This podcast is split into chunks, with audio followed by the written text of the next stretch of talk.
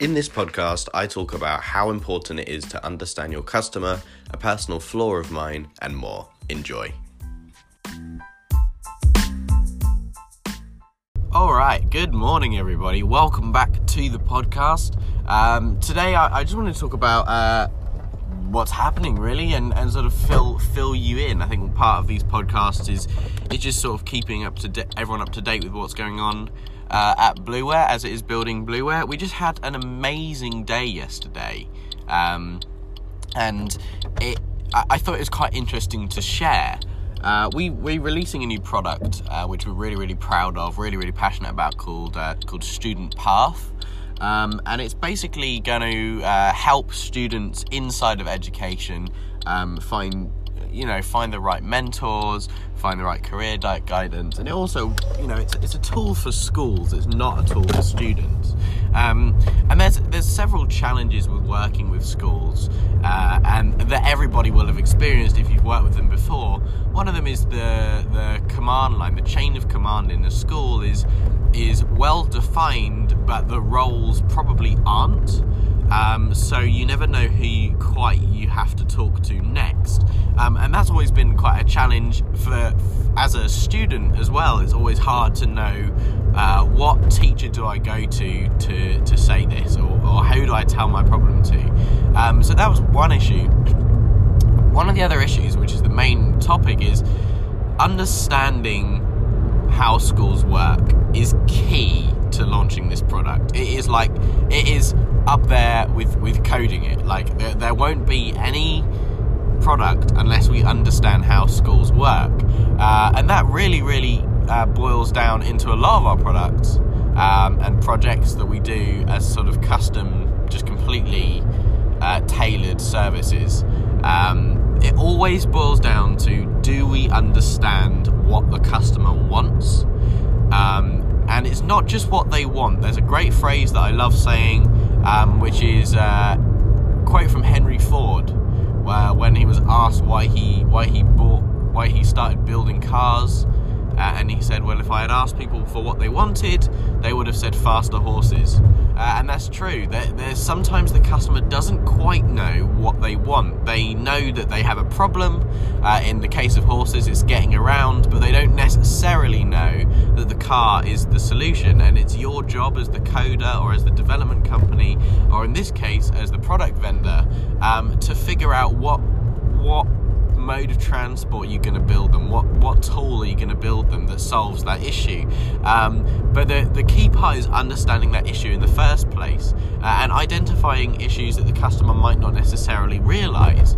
Um, and that can come with some resistance, but usually it comes um, with a place. If you do it right, it comes from a place um, of helping and caring and trying to get the job done correctly.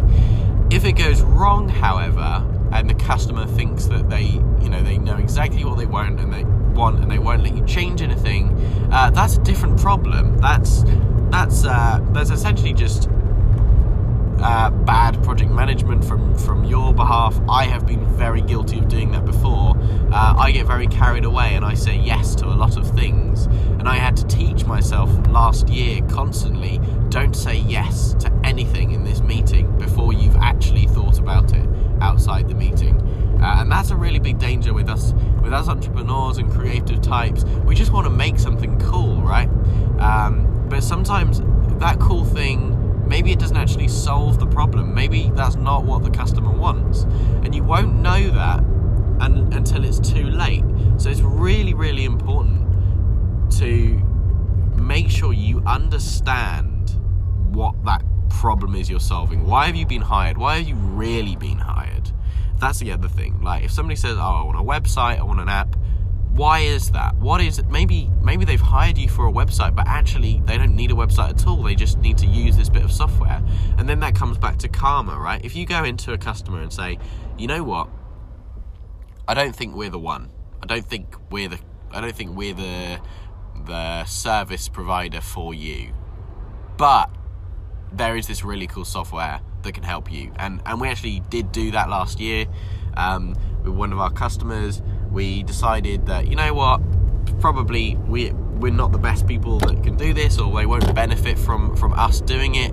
let's go and do some research for them and help them get back on track with the hope that that comes full circle one day and they do something nice for us. It's just all about karma, isn't it? And it's all about that loop of giving, not taking.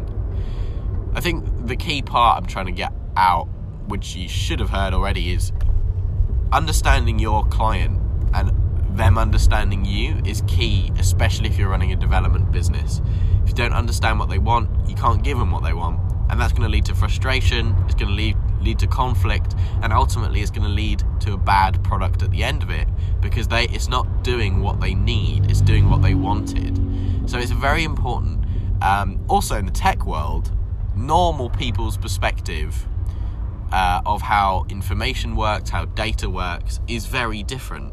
If we do a lot of people who are migrating from Excel to like a, to a database system that we build them, um, and the way that people think about how data moves around uh, from in in Excel form is very different to how databases work.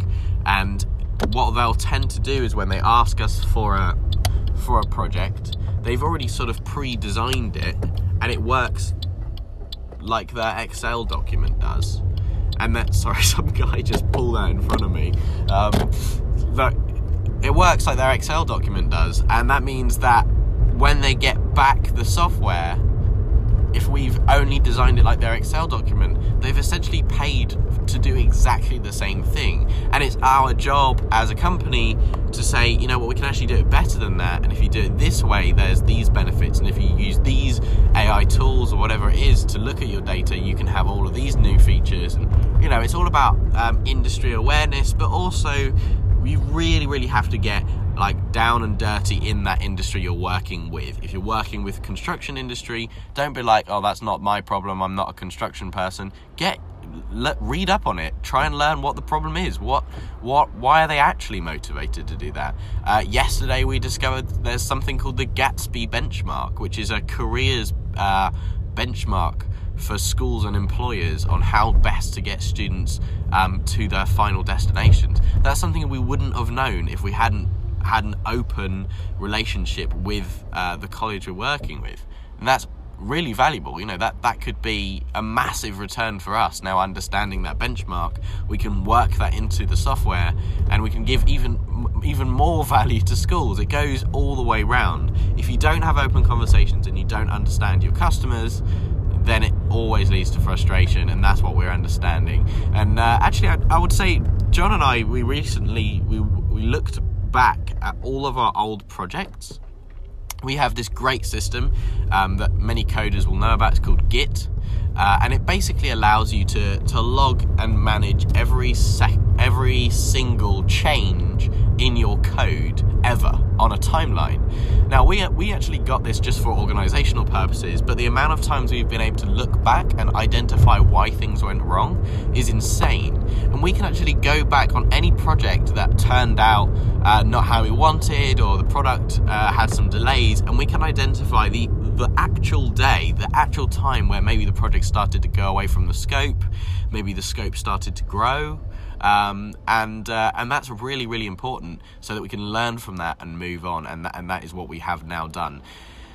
So just key points wrapping up. I know I've been talking for a while. Uh, try and use some form of project management. If you're a software developer, you need some form of like timeline management, like some some history to your project. It'll help you identify issues. Understanding your customer is key, and I th- I believe that must be true in any industry. How can you possibly work for someone if you don't understand what they're trying to do? The second you get a new job, you learn how that company works because otherwise you can't do your job, and that goes that is the same for other companies. Um, and then once you have some experience, you don't have to learn anymore. You can just pick up any construction customer or whatever the whatever the industry is. So that's those are my thoughts. Understand your customer and get some sort of project management so that you can identify what went wrong after it went wrong so that you can learn from your mistakes. Have a super, super day if you're listening to this in the morning. Um, if you're listening to this in the evening, I hope your day was all right. If not, I hope this is kind of giving you a little bit of uh, relaxation and downtime. If you're in the car, the traffic will go soon. Have a lovely day. Don't forget to subscribe and follow, and I will speak to you again tomorrow. Bye.